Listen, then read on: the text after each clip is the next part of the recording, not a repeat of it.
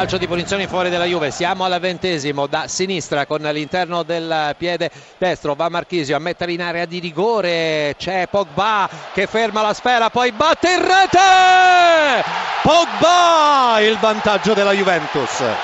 Al ventesimo nel corso del secondo tempo cambia ancora il parziale allo Stadio Meazza di Milano, ha segnato Paul Pogba e la Juve conduce per due a uno. Grandissimo controllo di Pogba sul cross di Marchisio, Honda non è riuscito a intercettare il pallone, era sul secondo palo, Pogba ha stoppato con il petto e poi ha impresso al pallone una stranissima traiettoria, è rimbalzato sul terreno di gioco e si è alzato e ha messo fuori gioco praticamente Donnarumma.